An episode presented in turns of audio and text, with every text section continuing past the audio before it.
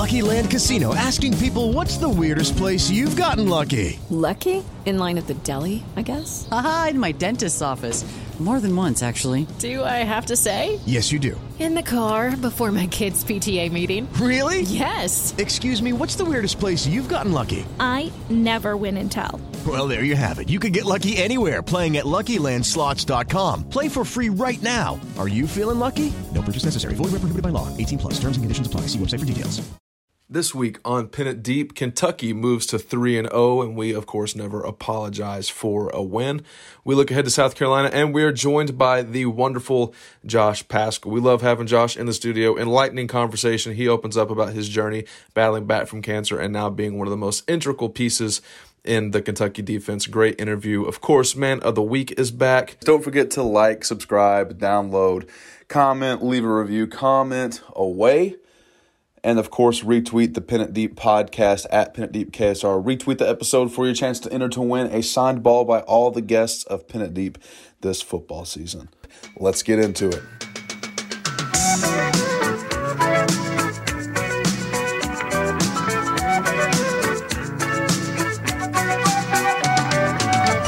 Go every time so others.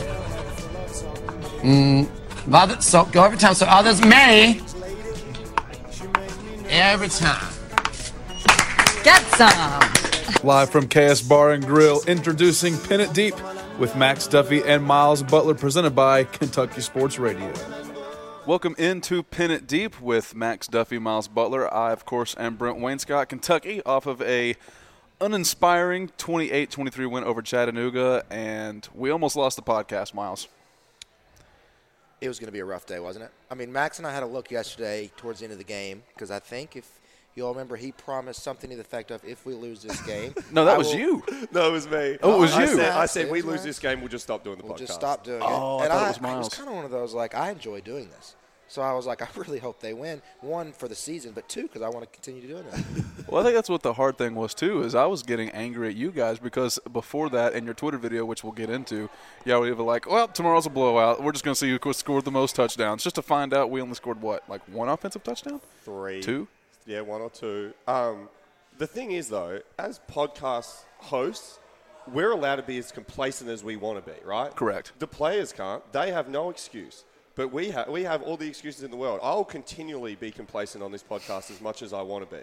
You can be complacent, but let's not keep doing the "if we lose, we're going to quit" because eventually we may lose a game. I Yeah. promise we will not quit on, after a loss. We've got we don't little- quit after a loss. we're losses gritty. here. Yeah, we're gritty. We're we'll gritty. stick at it. There you go.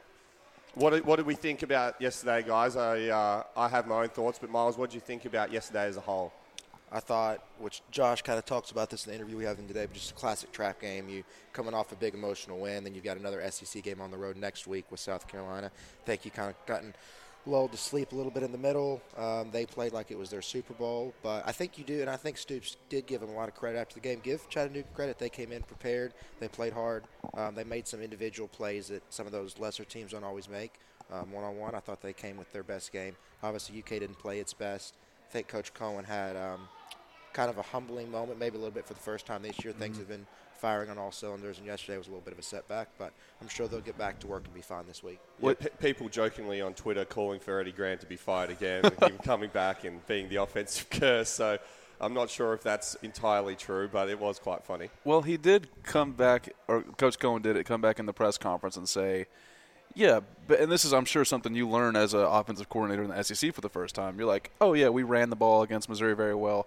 This should be an easy game. Let's just practice throwing the ball. And after the game, he was like, yeah, I was dumb for not putting in a, a good running strategy. And that showed. Chris Rodriguez was held to, what, 33 yards? It was the first time, and I think you're the man of the stats, Brent, so you'll definitely have something here for me. But it's the first time I think Chris had had one loss of yards, if that's the way to put it, on his runs in his career. And I reckon he had three or four yesterday. Yep, that's correct. He uh, North Carolina State in the Gator Bowl was the one and only time all of 2020 where he got tackled behind the line of scrimmage. Wow.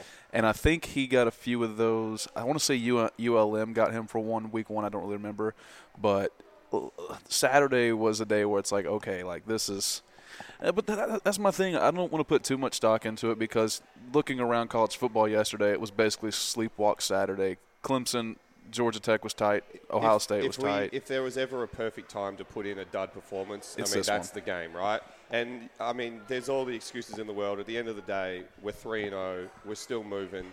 I think we showed against Missouri clearly we're a quality football team when we want to be. Mm-hmm. Let's just hope we can uh, turn up for these next four weeks because we've got a big four weeks coming up, starting with the uh, GA contest. So, I think my favorite quote from Stoops after a game like that, and he says it every year: "We will never apologize for winning." Yep. If, hopefully not, if they were to drop a game, does he start the press conference with, "I'm sorry"? They should. I mean, well, I think if I think when we get him on, we should make him apologize for all of his losses. He's been he's been in an interesting mood recently. Um, very fired up yesterday. There was a lot of moments where I thought he was going to come to blows with the ref, um, and I'm not sure if this is his mindset at the moment, and maybe like this is what he's kind of portraying to the outside world. But he's been wearing a lot of black. Mm. I'm not sure if that's you know maybe just feeling a little bit down in the dumps, or if that's an angry thing. He's been wearing a lot of black recently, Miles. I, I'm not sure if you've noticed. I, I don't know if it's a slimming thing. I'm not sure what he's trying to do. I think it's just a color change. He likes the black. Maybe he's wanting to get some black uniforms on the guys soon. Uh, do we even have black in uniforms anymore? We got that. It's a charcoal. Anth- The char- anthracite, yeah, or whatever whatever. that color is. I'll just. I Yeah, think that it's was just, weird. It's It's just just black. black. I think yeah, Stoops is his anger yesterday was next level, but I don't think it was. I think it was kind of a front to be mad at the ref, and it was more trying to match Chattanooga's coach's Cool. anger. We 'Cause- know Coach Stoops is a competitive guy, and he just doesn't want to get beaten by anyone. But it was tough to beat the Chattanooga coach's Aggie yesterday. I'm not sure if you saw it at the game, Brent, but on TV they threw to the coach at least on three or four, and I want to say that's minimum separate occasions where he was like throwing their players up in their face. He need a coordinator at one stage. Um, all jokes aside, it's actually pretty concerning what Yeah. he was up to. Um, I'll be interested to see what the outcome of that will be, but um, yeah, not not a happy man for a team that was competing with an Yeah. SEC school. And uh, for a team that was 0 and 9 going into the game straight up against teams, and that's my thing too. Is like drink after uh, after Missouri lost to Kentucky, he was furious. But this Chattanooga guy, I, I'm curious to see what his post game press conference was like. I wonder if he matched that furious energy, or if he was just like, "Oh yeah, we played good," and it was just. I, I, I'm very intrigued. They did they did play well. I think that's one thing that we've got to. They were physical. They were very little bit of physical. Credit our our line we could barely move and was almost one of the best D lines we've kind of come across, which is uh, kind of funny with them being a double A school. But I think all in all, we take the W. We move on the next week. Uh, hopefully, we, we put out a bit of a bit of a better performance against South Carolina and uh, get on the road and get a W. before moving on, and, and I know that jo- we're going to talk to Josh about this, and he's going to give us the what he sort of has to say answer. But from your guys' perspective, when you guys come out and throw a dud, I think 2018 Kentucky Vanderbilt was 14 to seven. Y'all should have beaten them by like 30. What is that locker room like after you guys escape a game where it was closer than it needed to be? One, I think I uh, that was a Citrus Bowl year, right? So that year, we already knew how good we were. So it was kind of like it, if it was the first game of the year, it had been made way more concerning of, you know, are we overhyped of what we thought we were going to be? It was more of uh, let's just reassess and get back to work and get back to playing how we can because everybody had seen early in the year what we were doing. Um, I think it's one of those when you get in the game, it kind of gets nervous sometimes. But when you step back on the Monday and look back at it, I think you can just kind of regroup and, and rally the troops for the next week. Yeah, I think there's probably in the last two weeks there's been two ways you could look at it. I think there's a lot of room for improvement, which is great. Um, but I think one of the, for me, one of the more like enlightening things or kind of positive things from the games has been that we've almost like had enough mistakes where we should have lost both those games. Um, obviously with interceptions, fumbles, things like that. And to come out of both of those games and still get W's, I think for the football program as a whole, that's got to be a positive that we can, as bad as some of the things are that we're doing, and hopefully we can iron them out, we're still coming away with W's. And that's that's one thing I noticed too, is throughout this, the whole Stoops era, 2016 you start off with a loss to Southern Miss, 2018 you throw two duds in there honestly against Missouri and against Vanderbilt, honestly Middle Tennessee State too, but you still find a way to win, and I think that's the biggest testament to to Mark Stoops and what he's done. But like I said, it would be nice to start seeing them make these separations. And even against South Carolina this week, they're five point favorites. It would be nice to see them go into Williams-Brice and win by at at the least ten. Let, Two- let's two hope so. We'll, we'll have some predictions later Mhm. on in the show. For but sure. Let's hope so. I'm looking forward to uh, to getting to Josh too because you guys will find out in this interview. Josh is one of those kind of guys where on a rainy day and there's puddles around, he walks straight on top of that water and barely touches the ground. Mhm. He's that he's that divine. So um, he's awesome. He's going to be awesome to have. But before we get to that, though, I, I- are you okay, Miles? You've had a rough week. So, for the listeners, and Miles is kind of, you guys can't see this, but there's a The look on a- his there's face a right now. single tear running down his face, Who's and cutting uh. I've been Someone's talking him cutting onions. I've been talking him off the ledge all week. So, if you've been following us from the start, there's been multiple, uh, you know, times where Miles has just been disrespected. It started um, with our good friend uh, Dick Gabriel. Love Dick. Uh, love Dick. Uh, talking about uh, Miles Bridges instead of Miles Butler. Uh, we had KSR itself um, that puts the show on for us, calling Miles Hunter. Mhm. Actually made a graphic with his name, Miles Hunter. Yeah, and left him off the first one. Can't forget Um, and now the guy that got us on to even do this show and asked us and gave us the idea of doing this, Matt Jones, has come out on the radio and called you Miles Miller. Um, what? How? How's all this going for you? Because emotionally, it must be, you know, just such a big setback. It's upsetting. I wake up in the morning, I go and look in the mirror, and I tell myself, I am strong, I am smart, and I am confident as a person. But the daily just disrespect that I get, it takes a toll on me. Um, honestly, expected more from the Big Blue Nation, especially Matt.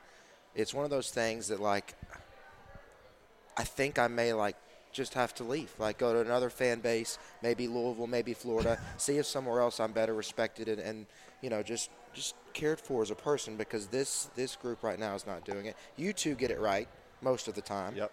Um, but it seems that other people can't. I don't know. We'll see. The I next did call you. Lance on accident Yeah, once, you called my brother's name on accident. We go to the tailgates and it's just max this, max that. No one knows my name. It's one of those things. Like I like staying in the background for a little bit, but some recognition every now and then would be appreciated. Um, so I appreciate you too, but no one else. At least people attempt to say your name. Good point. Very, very disheartening to go through the Pin It Deep Twitter and they're just tagging you two. I am the technical guru. If it wasn't for me, You are this the technical podcast wouldn't go up. Correct, because we wouldn't know how to post it. Yep. Um, well, now we're just sad. Well, gee, now we're all sad. Yeah. Uh, and to those of you that want to use Miles's name, please use the correct last name um, from now on, especially when we're walking around the next tailgate. Well, that's why we didn't go to this tailgate. Correct. Because we knew that Miles just couldn't do it.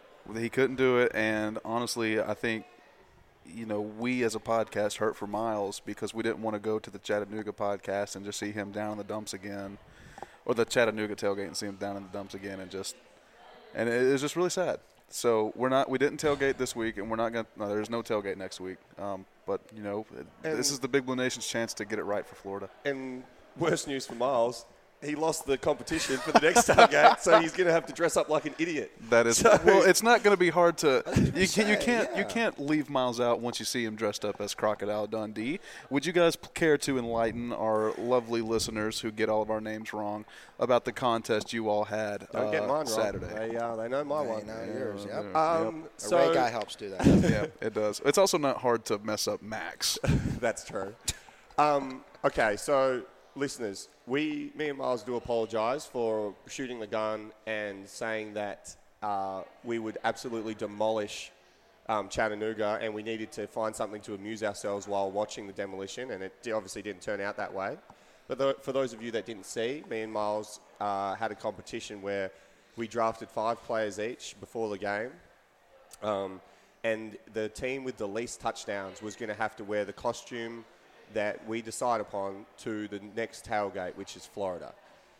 Uh, I got on the better end of that. I think I won 3 1 in the to- 3-2. 3 2 in the total touchdowns, which pick means six you are a loser, Miles, and I am a winner. And you will have to wear the costume that we decide upon to the next tailgate. I hate to burst your bubble, but do you want some honesty that I haven't told you yet? We'll break. We'll break the news on here. I lost on purpose. so I was about to say I, was looking at your team, and Mhm. once I saw Bo Allen's name, yeah. I was like, he's throwing. He's throwing So it. I threw it. I threw the match. I wanted you one. You just you know, maybe in bets or anything lately, you've not been having your best road so, or your record. So I wanted you to get a win. Two, um, I s- use this as an opportunity to maybe dress up and get some recognition for myself. So maybe people will actually know and recognize me at the Florida tailgate. They already know what you look like. Maybe they'll recognize me as the idiot in the Crocodile Dundee costume. Uh, hey, I, uh, they will be noticing you. I'm, we will be I'm just walk- saying, like Miles is so down bad that he threw that on purpose. I'm a competitive guy, but I'm looking out for myself at the end of the day as well. So, for those of you that will be joining us at the Florida Tailgate, we look forward to seeing you. What's up, the gate? the gate. We're also going to start our Buffalo Chicken Dip tour that day. We are. You excited for that, got- Max? If you've got chicken wings for Brent, I'm sure he's not going to knock him back.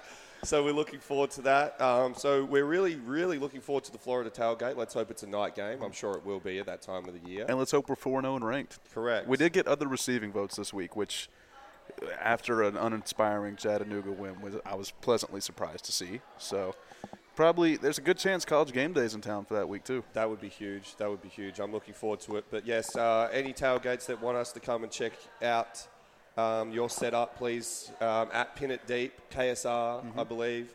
Uh, please shout us out. Tell us exactly where it is. We're Drop not, a pin. Yeah, drop a pin. We're not geographically uh, gifted on this podcast, so uh, make sure you let us know where you are. We we look forward to seeing you. We may be doing a little bit of film and asking you guys some questions and, and dropping a video later that week for our experiences at the tailgate. So we'd love to see everyone get involved. If, if you want to see yourself on, on the screen for about 10 to 15 seconds, uh, make sure that you let us know to come out to your tailgate. We'll try and get you on there if you say something funny. But if you don't say something funny, you ain't making the cut. So make sure you're a funny person and uh, give us something to, uh, to work with.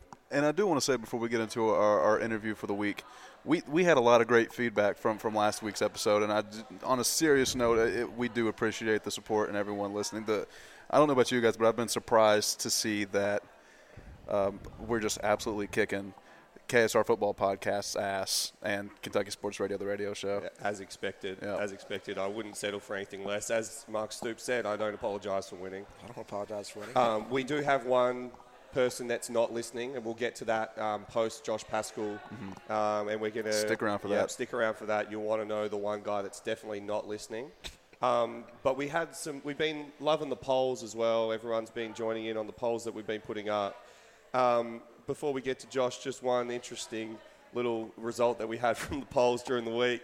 We asked everyone who their man of the week was, Mm-hmm. and Mark Stoops absolutely blew God out of the water.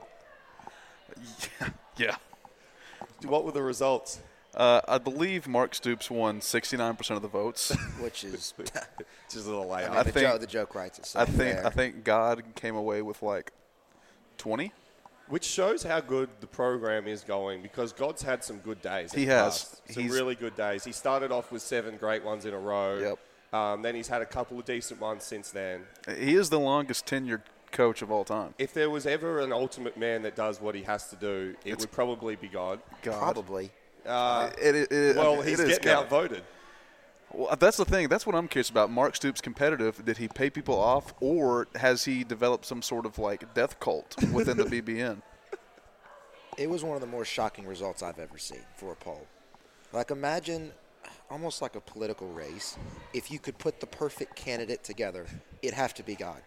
And he got smoked. Yeah, got beaten. So I'm not sure if he's going to be happy with that, and I'm hoping there's no smiting this week from Yep. God after that result. But we promised to uh, gav- have him as the man of the week at one stage. He'll be he'll be happy to know. I'm, I'm sure he listens in uh, weekly and uh, checks out this podcast. It's actually one of his favourites. He he might write to us on Twitter or something. But Who will? uh, God.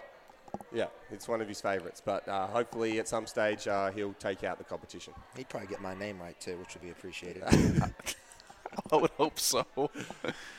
okay, well, that's Well, that. And before, before as well, just for the listeners to give you a little bit of insight, before we throw to the Josh Paschal interview, Brent, I'm just happy that you're here too because uh, you almost choked and died on your Red Bull that you were having before the show even started. So we're also yeah. very appreciative. God has, that God you're has here. saved in, in numerous ways today. and since we're on the subject, I'm sorry, I'm looking down at, at the magnificent KS Bar and Grill. Um, an interesting place to do a podcast, by the way. We find out during the Josh Paschal interview. Um, I talked about going undefeated last week. 14 and 3 to start the college football season, so I just want to gloat about that. The KSR football podcast didn't let me do their like pick three thing, and I, I'm pretty sure I'm kicking all their asses. So Can you give God a little bit of credit? Like he's helping. no, he did. He really helped me out there. There was a few times I, I think I think he tried to work against me a little bit with Penn State, making them punt on third down. Yeah, what was going on with that? I think it was probably just a, a tribute to Max Duffy. Yeah, just get the punters on as quick as Yep. possible. I See, agree. but that's another thing is if if you have the four fingers up to know what down it is, Oh. then there's no issue with that. I'm not going to get on your rant again, Mm. but I think it's a pro bring the four fingers back. You know what though? I really kind of thought we were past the four fingers thing, but this is a good reminder of what it is when it's out of your life for a week. I mean, I didn't see anyone using four fingers at that game. For those and for those listening, um, there's a tradition that we need stopped in college football, and it's at three quarter time people putting four fingers up, and we're trying to get it outlawed on this podcast. I think we're at two to one. Miles is pro. Well- Brent's a little bit on the fence. I but, was I was very pro getting rid of it until until the Penn State game. get it out. we actually talked a little bit yesterday, Max, about another tradition or a saying Oh. that you don't agree with. Do you want to enlighten the listeners on something you'd like to see people not say anymore? So we're, we're all about coach speak. We love coach speak every week. We love uh, just all the generalities. Take it one week at a time, all that kind of stuff. And the, most of them make sense, and that's why you say them. This one makes this is the biggest coach speak, and it makes no sense. So I believe it was the coach of Cincinnati was talking at halftime, and he said that the quarterback Ridder is it Desmond Ridder? I, I guess so. Um, he said he just needs to let the game come to him a little bit more. Okay. That doesn't make any sense. It sounds great, but it doesn't make any sense. What does that even mean? That basically means, if you take it in a literal sense, when the ball is snapped to him, he just needs to let the defense come to him, sack him, and be just let it come to him. Just let the game come to him. Isn't that kind of how a screenplay works? Not if he's on. Oh, you know what? We should have asked Josh how how defensive lines like. How do you still fall for a screen in 2021? I, it doesn't make any sense to me because it's like the classic: the O line moves out of the way, just lets you run through the gate. Yeah. the gate. The gate. And it's like, wait, they're doing that thing again, aren't they? Where they're going to, yep, Yep. here we go again. But yes, coaches, you're on notice. We do not want to hear the saying, let the game come to us uh, anymore. So that needs to be out. Get it out. You out, kind of out. did that. You kind of let the game come to you. The game just didn't want to come to you on punt. You tend to hold the ball for maybe 30 seconds before you hit it. So I would say that that is just like taking advantage of your opportunities, not letting the game come to you. Because if you let the game come to you, you wouldn't get out of bed. You'd just lay in your bed, make them bring the field, the ball, That's true. the umpires, He makes a good point. everyone to you, and that would be the game coming to you. Like it's it, it makes no sense, and I want it out. And it, we will not, if Mark Stoops uses it, I lose all faith in Mark Stoops. So I've never heard him use it, which means he thinks it's terrible as well. You could bring the ball to you. You could bring the refs to you. Yep. You The could field would bring be hard. the field would be tough. Yep. Well, it's unless it's like in Arizona where they move the field in and out of the stadium. I don't know what that means. Can you enlighten me? So they, so in Arizona, I think they do this in Las Vegas too. They, the the field, the playing surface, they actually like drag it out of the stadium. It's like on wheels, and they put it out in the sun and let the sun and the elements keep the grass natural. And then when the game comes, they put it back inside the stadium, and then they play on it, and then they move it back out. This is a prank. That can't. be Swear to real. God, been happening since like what 06? Well, you look at me like we would know since oh I have no idea. Is that at the college field or at the pro one? Pro. People are a lot smarter than us. Kentucky. It, Saturday was what it was. Wipe it off. Never apologize for a win. Move on to the next one. But we're going to move on to our guest. Yeah, and if you're the girl that I messaged on Instagram last night, please message me back. I'm waiting on the reply. What a random time to throw that in. Why did? Well, we just talk about our Saturdays. Oh, that's a good point. My sister said she got something from me last night. All right. Well, Josh is in the building. We're not, we don't want to keep him waiting or going on with Max's nonsense. So here he is, ladies and gentlemen, Josh Paschal. Break! Joining us now on Pin It Deep, senior captain, I believe the only three-time captain in Kentucky football history at that position, Josh Paschal. Josh, good to have you in here. How are you doing? I'm good. Thank you for having me. It's exciting to have you, Josh. Uh, you just asked just before we started if you mess up, can we cut that out? We won't be doing that. But it's actually funny you say that because I think you're the most perfect human to ever walk this earth. So I don't know how you ever thought you were going to mess up. Um, let's start with yesterday's game. Your overall thoughts about yesterday and uh, just how it went, because it wasn't wasn't the greatest probably performance we've ever put in. But what what were your thoughts? Um, I think it wasn't pretty, but you can never apologize for winning the game. And we played it the worst that we could possibly play it, in my opinion, um, as far as the energy goes. But at the same time, I'm glad that we got that out the way and that we're going to be hungry going into this uh, stretch of these SEC games and starting with South Carolina. So uh, I feel like it's more of a a good wake up call to have right before you start the SEC play. Yeah, I think it's funny that I've seen a lot of talk on Twitter and stuff about how it kind of shows how much the program's changed that we can be three and zero and people aren't happy with how we're going at the moment. So I think it's a testament to that. What did uh, what did the big fella, big coach Stoops, have to say after the game? after the game, see, uh, I think it was more of a. He was just saying let uh, that don't apologize for being three and zero, but of course that we have some things that we need to work on and whatnot. I actually wasn't in there for the post game speech. I had to go and run to the stadium. I mean to the facility, go get some IV. What you had to, or you smartly left the post game? I had to. I always love the post game though, because I mean at the end of the day you still won, so you get to sing the fight song Yep. and all of that. Were you cramping up? How come you had to Yeah, take it? Yeah, I was cramping up. it was pretty hot yesterday, huh? So I guess that's sort of my question too. I guess the fans want to know what's something that you can say that that we can just not press the panic button. Even like the expectations for this team is through the roof. And 28-23 against Chattanooga, some fans are obviously panicking. You just, how can we ease that a little bit? Uh, just by knowing that at the end of the day, we're an undefe- we're one of the undefeated teams still left. One of 33. One of 33. Um, I didn't know that. we played a bad game, but you got the bad game out of the way. You got to learn from it, and going into your SEC play, uh, you're hungry, and even though we haven't lost a game yet, you feel like that you almost let one slip away, so you're hungrier than what you were before, and you're ready to get after it. And that's the hope that I can give the fans right now, just that we're hungry and we're ready to go. Josh, I know last week against Missouri was obviously a pretty emotional game for you all. First SEC game of the year. Thought you all played pretty well as a whole that get, that game. Mm-hmm. Do you think it was a little bit of you were kind of drained from that game and obviously looking ahead maybe to the next one and kind of in between? It was a letdown moment. Yeah, so I think this is the perfect example of a trap game. Yep. That after that first SEC game, and you go play a smaller school, and right after that smaller school, you have the SEC stretch where you have um, South Carolina, uh, Florida, LSU, and Georgia, and it's easy for a team to get lost in that and say, uh, and just not take Chattanooga as serious as you should take it.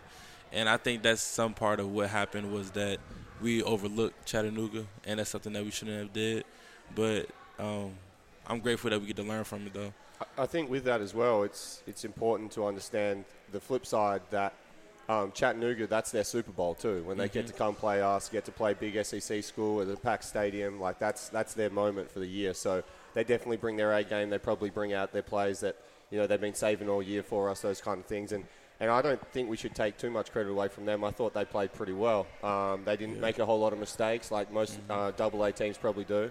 Um, but just on the defensive side, I thought we, we probably, you guys did your part to kind of hold up, um, even though we were making a lot of turnovers on the offensive side. How do you think we went as a defense as a whole?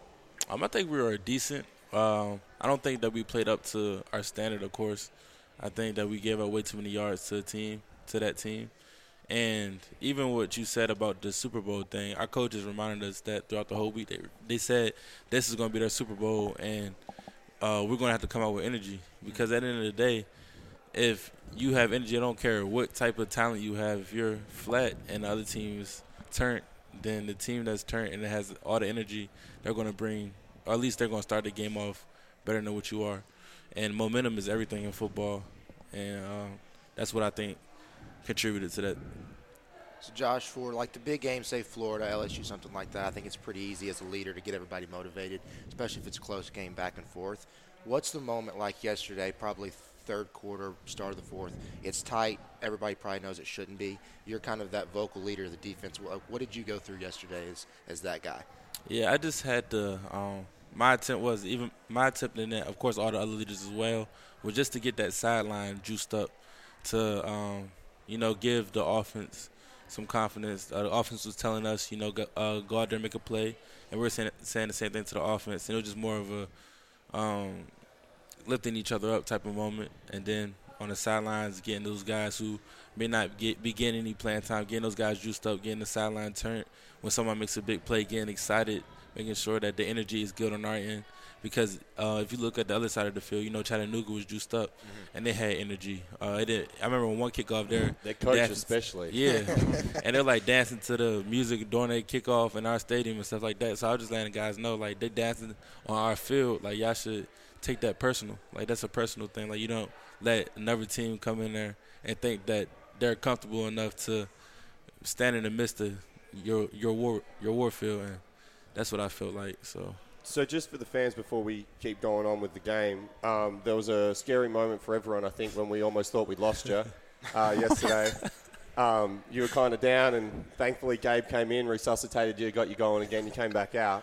Um, are you all good? Are we going to see you out there against South Carolina? Yeah, I'm be out there. I'm all good. I'm be ready for uh, the practice this week because you know practice is important. Getting ready for South Carolina, uh, making sure that we tighten up everything that we messed up on this past weekend, and getting ready for uh, a tough SEC road game.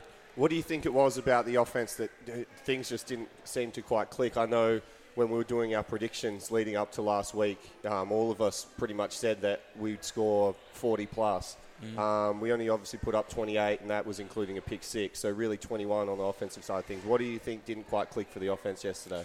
Uh, I'm not sure because you know it's different when you're on the defensive side of the ball. Yeah, you ain't even watching the offense. Yeah, like you, you, of course you're over there uh, hyping them up and stuff like that, but I haven't necessarily watched like the offensive side of the film and whatnot. But I know that they have some great leaders on that side of the ball too, with Will and Luke and C. Rod and Josh and Wan'Dale and the O line and everybody. Period.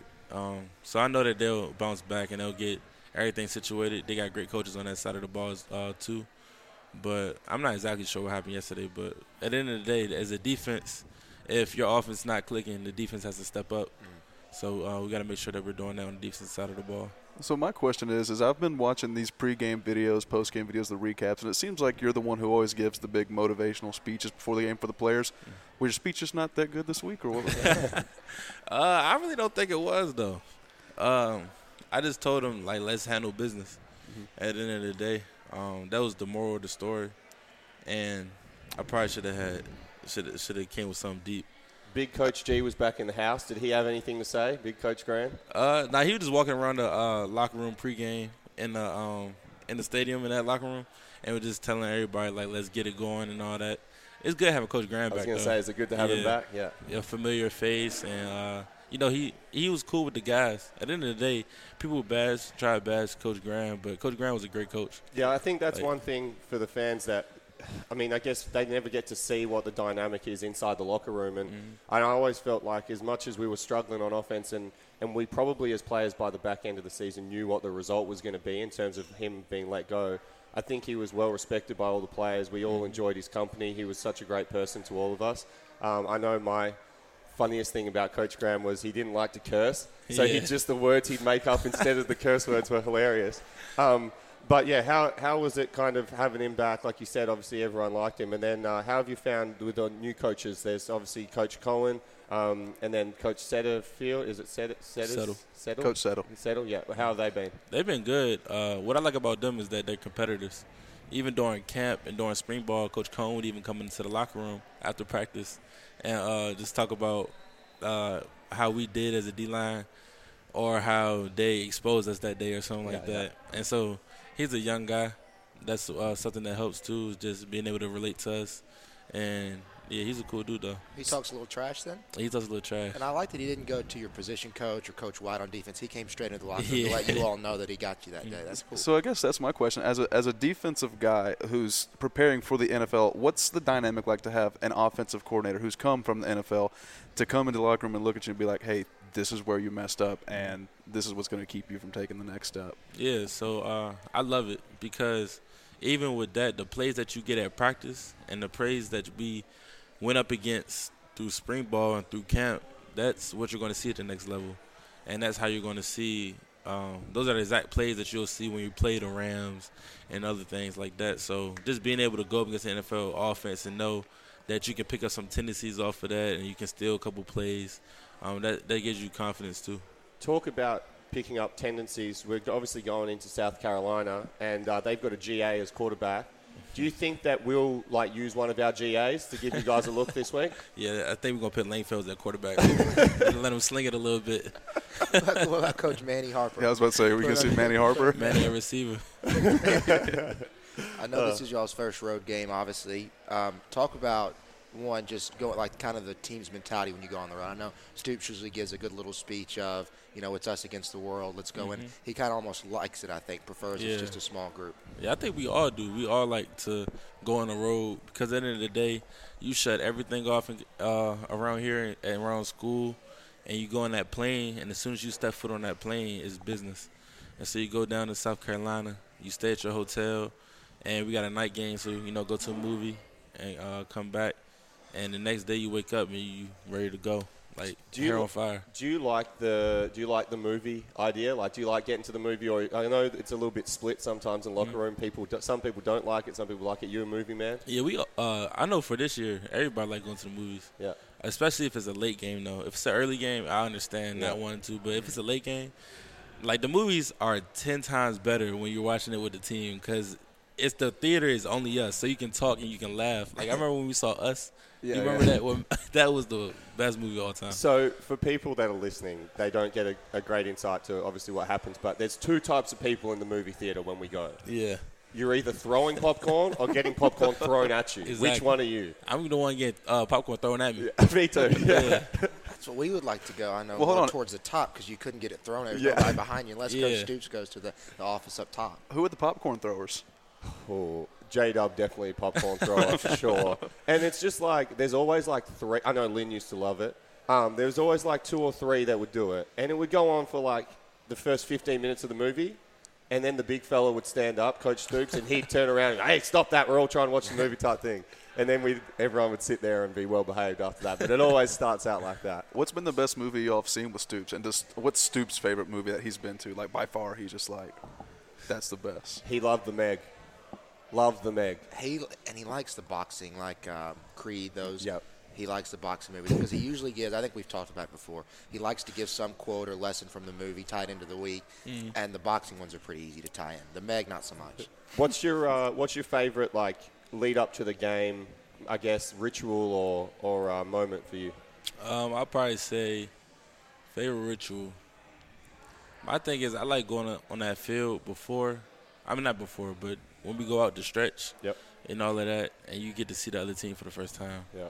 And that's when all the motivation start, or not starts, but that's where the pep talk comes from. And that's when I get juiced up because I know that it's another hundred dudes that we about to play. It's always it's it's- our best versus their best. It's always interesting when that's a really great point because I know when I go out there or when I used to go out there, um, what my warm up involved like doing a whole lap of the field and like jogging through, and you end up jogging through all their players. Well, everyone's tense obviously and staring at each other, and I just think it's funny because I'm the punter, but they're just like really don't want to get out of your way, and like everyone's kind of like wanting to stamp their authority on the ground. So Yeah. I know I know what you mean by that. It's uh, it's it's a funny moment when you finally get to see them. But I remember um, some of the t- one of the most tense moments was uh, Mississippi State, maybe like three years ago, where there was the like all in like push before Mm. Oh, the yeah. game, and we ended up beating 2018, them. yep. Were you in that one? No, I was uh that was my foot year, so I was in the uh, upstairs in the recruiting Yep. area watching the game.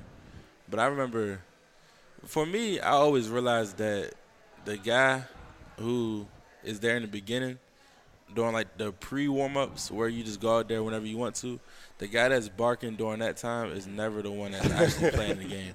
It's the quiet ones you got to worry about. It- it's all it's always the quiet ones. The quiet ones are the real dogs, and then of course you get the bark, the barking from the people that don't really play and they just want to entice something because that's the only action they're gonna get the whole day. Before we move on to some, um, I guess, more personal questions for you, Josh, give us an insight. I don't think we hear a whole lot about Coach White. He probably doesn't give much of his personality away um, on TV and when he does his interviews. So, talk to us about what Coach White's like. Uh, yeah, he's a cool dude. Um, I think he's like a football genius, uh, for sure. Yeah. Like he knows everything about football. Like that's his thing. And then he's a. Uh, I'm trying to think of something interesting about Coach White. So he's not interesting. Now he's an interesting dude, but he's is it's a pretty boring dude, isn't he? uh, not, not really. Like he he has some juice to him, but you gotta get it out of him. I mean, his pregame speeches sometimes is like a a movie. yeah. Like when we in the uh, one reel Yeah, and stuff yeah. like that, he'll start talking, and it looks like he's like acting out a monologue. You think they're scripted? Yeah. I really think they are. I promise you. I think he's he might stand in his bathroom and try to practice it. Uh, he give you the inch by inch, play by play type yeah.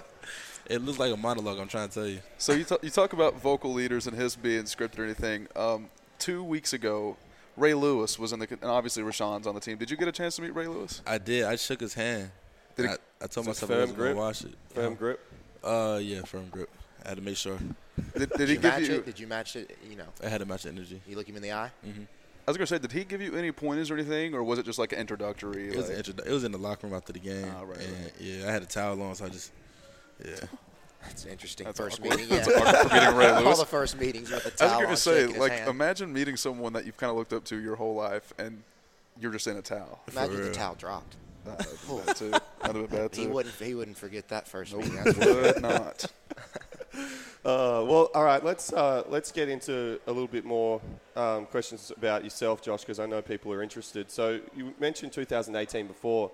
Talk us through how difficult that was for you uh, as a person to kind of go through that. Now you've kind of come out the other side. How how tough was that um, going through that experience in 2018? Yeah, it was pretty tough. Uh, what was tough for me was because I had a promising freshman year. Yep. And I had a lot of um, eyes. I felt like that was looking at me going into my sophomore year, and I wanted to have a soph- a great sophomore year, uh, not only for myself but also just to help the team to contribute.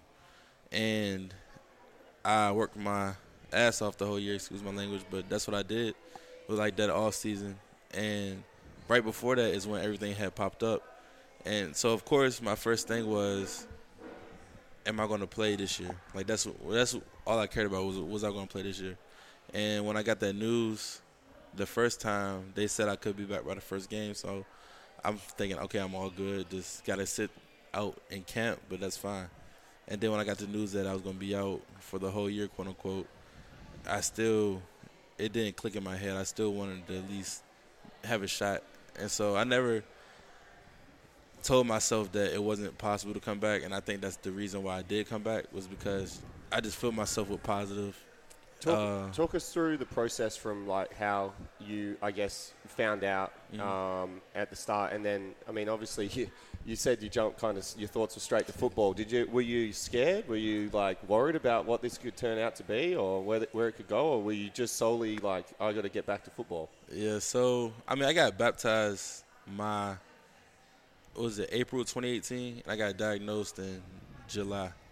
So I had my foundation set already. I knew it was on my faith, and I knew that my faith was in Jesus Christ. So I wasn't worried about um, necessarily what would happen to me as far as health wise. I knew that He put me in the best position to get the best treatment that I could here at the Markey Cancer Center. And so when I got the news, I was with my family.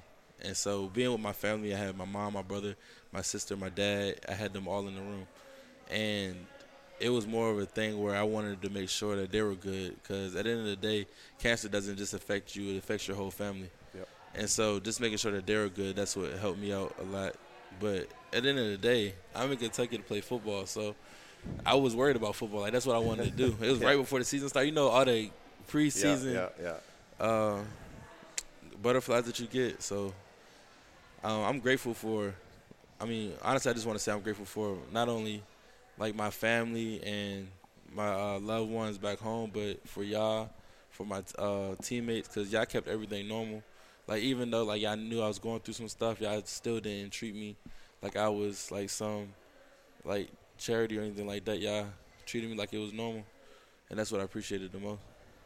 Going through that, Josh, just talk a little bit more about not necessarily patting the team on the back, but just Coach Stoops, the community as a whole. Can you talk a little bit about like how they had your back and stuff like that through all of it? Mhm. You said like Coach Stoops. Yeah, Coach Stoops especially. Oh yeah, so Coach Stoops and the coaching staff, um, just making sure that I was okay. Because at the, end- at the end of the day, once that, once I got that news, it was bigger than football, in their eyes, and that's what they showed me. They, um, they told me like whenever I needed something, just to let them know that if I needed any like emotional support, that I can always talk to them.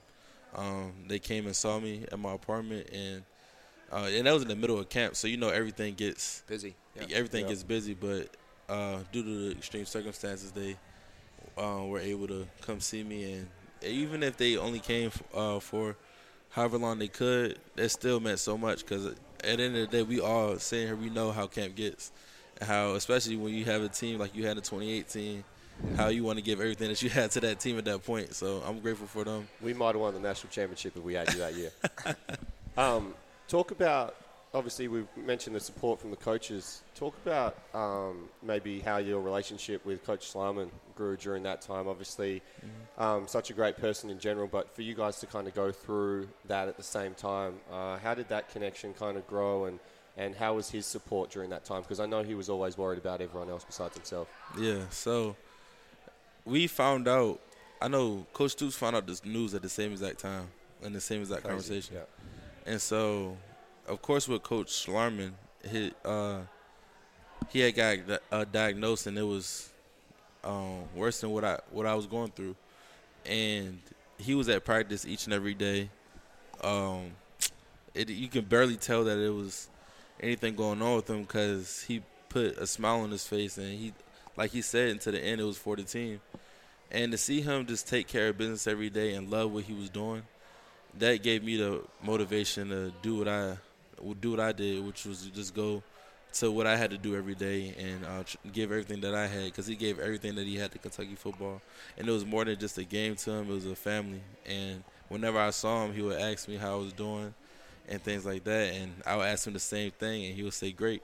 and I remember one time we had a conversation in the dining hall, and he said. Um, the, this happened to the two best people that it could happen to because you know that we could get through it and uh, that's something that uh, I kept on my heart so How, how difficult was it having those conversations with Schlarman, and, and also how difficult was it too, you know, sitting back and, and watching Kentucky go down and beat Florida in the Swamp, beat Mississippi State by a bunch, play against Georgia for SEC championship? How difficult was handling both of those things while you were battling your own battle too? yeah I mean at the end of the day I was I had accepted what I was going through I knew that I was out for those certain amount of weeks but I had to work back to be able to play again so when they were playing Florida I was sitting on my couch with my uh, with my sister watching the game and I was cheering. I almost lost my voice.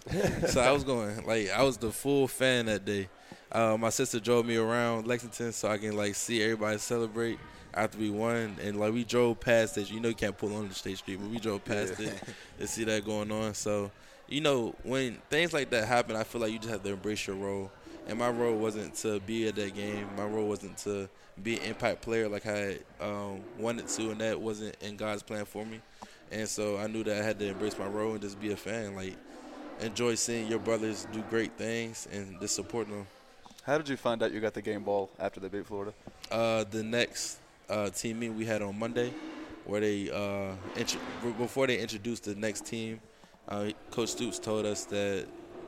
Um, Sorry, sorry, if you can yeah, hear this yeah. in the audio, there's an absolute chair match going on again. This is a For weekly some reason, thing. on- in It's- Sundays at KS Bar, there seems to be some sort of cage match that goes on about halfway through the pod every single time. Every way, A- and it just, I guess, it was what happens when we buy OVW. I mean, good. no. Yeah, I don't know what it is. Um, Josh, let's keep going down a, path about some more serious stuff. How how hard has it been for the defense and kind of you know obviously yourself, Coach Schlarman, but then Chris Oats as well. How Mm-hmm. how tough was that? How have- how have you kind of tried to help out and the whole defense kind of support him because it is it is such a sad kind of thing to see someone go through. And I remember like Chris's energy around the locker room was awesome and. It was looking like he was going to be a phenomenal player, Yeah. and then just to get such a bad setback, how, how's the team kind of and the defense in particular dealt with that? Yeah, so we just uh, we just try to make sure that he knows that we're supporting him, because at the end of the day, it's a difficult situation. Like he was, uh, like a great player. Like, he was going to Yeah. be a great player, and to see just um, what happened to him, you know, it's sad and it's something where you just you just you just got to pray for him. And whenever we see him in the locker room, when he comes back for some games, uh, we talk to him. I make sure that we know that he knows that we still love him, and you know, because at the end of the day, it's still going to be difficult for Chris because uh, you if you even think about it, like all this happened during quarantine, during COVID, and so for him to be separated not only by what he was going through, but also through COVID, uh, you know that had to hit home for him, uh, hit hard for him, and so just to be able to, um, just to let him know that we haven't forgot about him, and it doesn't matter how many years go by goes by, he's still going to be a part of this team. That's what we want to know. It, it's him been know. it's been so tough for the whole team with some of the things that Kentucky football's had happen to individuals in it. It's got to be some sort of like crazy sad record. I feel like in recent, but I guess if there's any positives that have come out of it is I think the team has got a greater appreciation for how precious life is and, and how kind of lucky we are to be in the position we're in. Do you do you feel that? Do you get that sense? Yeah, I feel that. I think it's it's uh, something where you just don't take it for granted. Like you go out to practice and you got to realize that it's people that came out here with us two years ago who can't do this anymore. So you want to be able to just appreciate that, and not only for yourself, but if you see other guys lollygagging or just not giving it their all, you got to remind them that this whole program, even this whole uh, athletic program period, has been through so much in the past two or three years, and um, you just got to be able to appreciate each and every moment. I think that's one of those things. A lot of the fans you hear, you know, Coach Stoops, all the coaches, they develop you as men on and off the field, but they don't really get to see that. It's just kind of something people say. I think this has been a really good example of kind of getting in a personal side of Coach Stoops and the players of this is really bigger than football, and this is a really good example of it, which is pretty crazy. I agree with Max. Of I mean, the three incidents all together. Um, one, it was obviously very sad, but two, the team really did rally around it. And like you're saying, every day seeing Schlarman, you come and work, I think it really motivated the team every single day. Mm. That's what I try to do because, like I said, you just got to embrace your role. And um, I had the perfect role model in Coach Schlarman. Uh, he set the path, and uh, yeah. I think, Josh, one thing for guys in the locker room, and I'm sure you agree, Miles, is you probably, and I, I missed your first year, but um, probably started off as one of the more quieter guys. Um, definitely, we always respected your opinion, and I know when we had leadership meetings with just the guys, I'd always say, hey, you got to speak up because we, we want to hear from you. And you ha- really have kind of changed into that real vocal leader. Um, how's that, you know, does that come naturally for you? How's that feel for you? And, and what was kind of the catalyst in you kind of changing? It was more of a because naturally I'm just a lead by guy, uh, Lead lead by by, example, example, yeah. leader.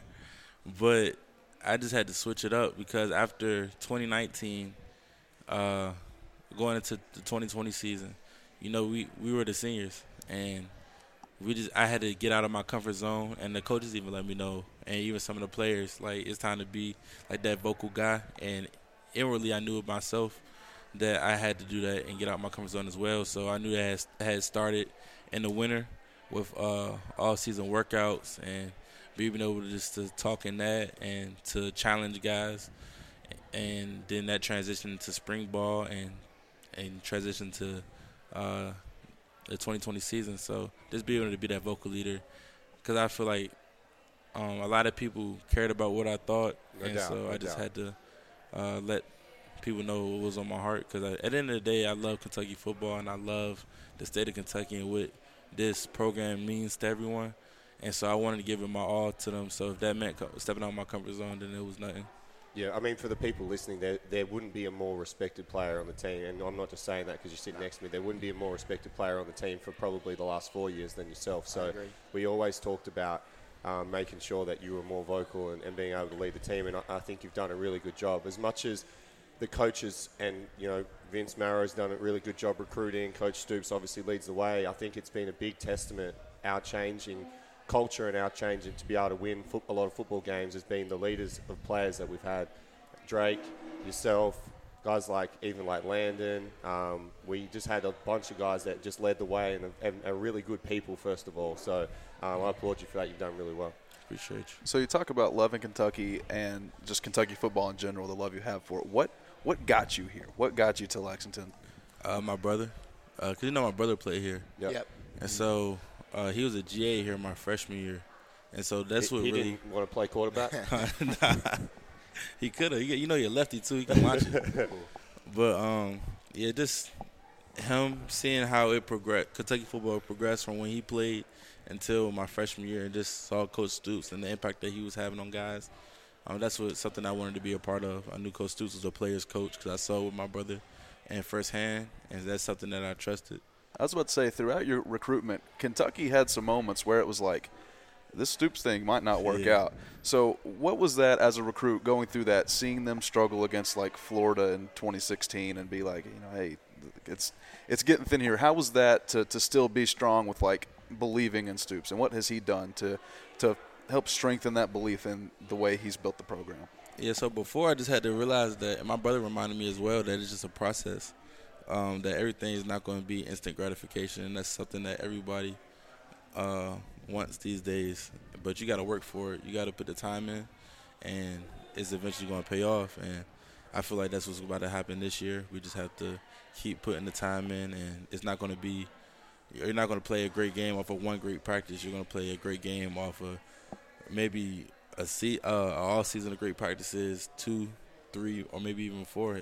And so uh, you got to make sure that you keep putting the work in for it. You You're talk- from- I'll go. Y'all go if you if that's okay. with you. rock, paper, scissors? um, you talk about not having that instant gratification. You've you've kind of without it being talked about much, you've kind of done a selfless role and kind of going inside on the line. And I think we would have been very beneficial to have you out to play a little bit more outside. I don't know if my terminology is correct there, but um, how have you kind of you know got your head around having to kind of sacrifice what maybe your biggest strength would be, um, and, and do that for the team? And do you see yourself staying there in the future if you? When you go to the league, are you hoping to stay where you are, or you'd like to go a little bit more outside? Yeah, so I mean, starting with Kentucky, it was just um, that's what we needed was a defensive lineman when I switched, and so that was before I got diagnosed and I moved to D line, and so that was just a sacrifice, an easy sacrifice I made because I knew that if I played defensive line, it would put the best eleven on the field, and after I got diagnosed, uh, they put me at outside linebacker when I came back just because they just wanted me to put they wanted to put me somewhere that I was comfortable at and that I had game experience at when I came back.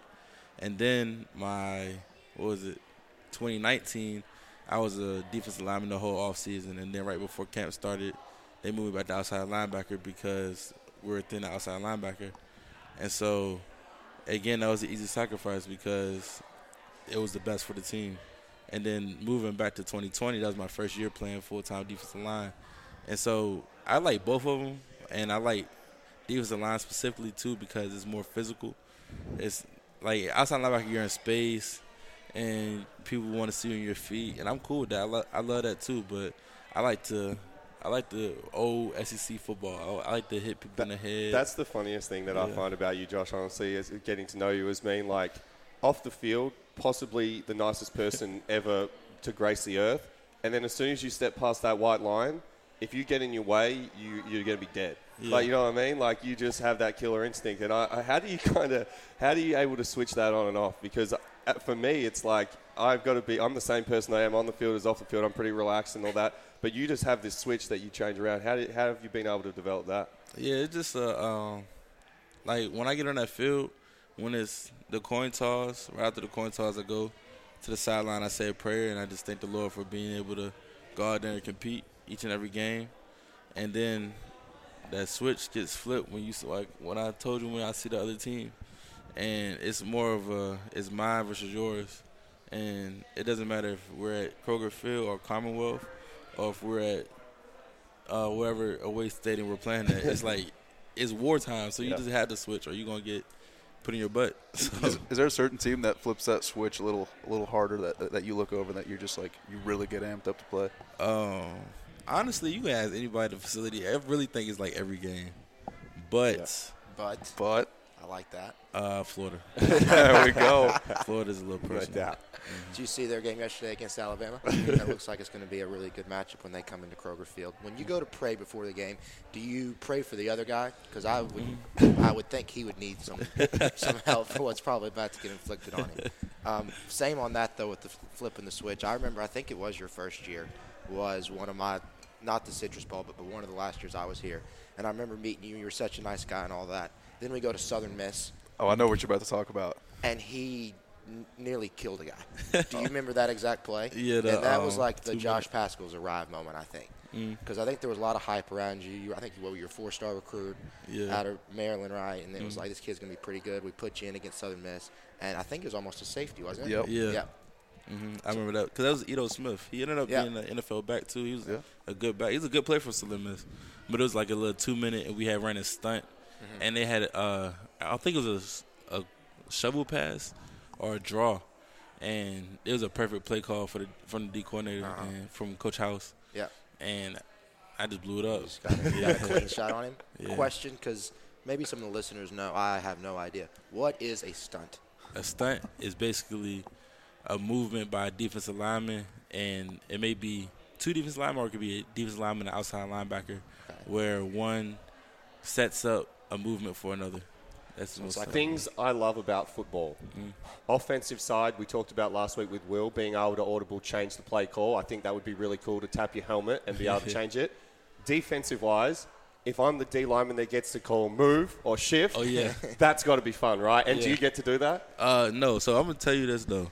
Imagine being a center and you're like, say a small center, you're like 290 pounds, and you have Marquan McCall lined up in front of you, and Marquan McCall is lined up right ahead of you, and then he just says move as quick as you can, and then he just twitches. That's gonna make you Yeah. move 90 percent of the time, because Marquan's the one who calls it. Yeah. But Um, do you think this is getting off subject a little bit? Do you think that their center looked a little bit like Drake Jackson yesterday? He had the exact Drake Jackson build. He was about four foot tall. I think he was 395 pounds. His gut looked like he was stealing footballs from the facility. Did you notice that? yeah, I noticed. that is hilarious. Ta- talking about Drake, you go up against the big blue wall every single day. How have they made have they made it easier for you guys on the D line to go up against other D lines because they've been so good, or is it where it's still practice? It's like it's still just not the same as game speed and Oh, no, it makes it easier for sure because we go against a great offensive line every week, and in my opinion, we're go against the best offensive line that we're going to face every day of practice, and they get us ready for that as well. And during camp, during spring ball, it got, it got competitive. Like uh, all the O linemen and D linemen can tell you, they like we're gonna talk trash and we're gonna do all that, but and, you know we're gonna take care of each other too. But uh, when he steps on that practice field, it's like we're gonna compete like it's a game. So. Who talks the best trash?